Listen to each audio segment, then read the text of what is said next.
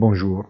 La politique des petits pas de la Banque du Japon ne favorise pas une reprise du yen, qui revient au niveau plus bas depuis le début du millénaire, minimum qui ne peuvent être que relatives.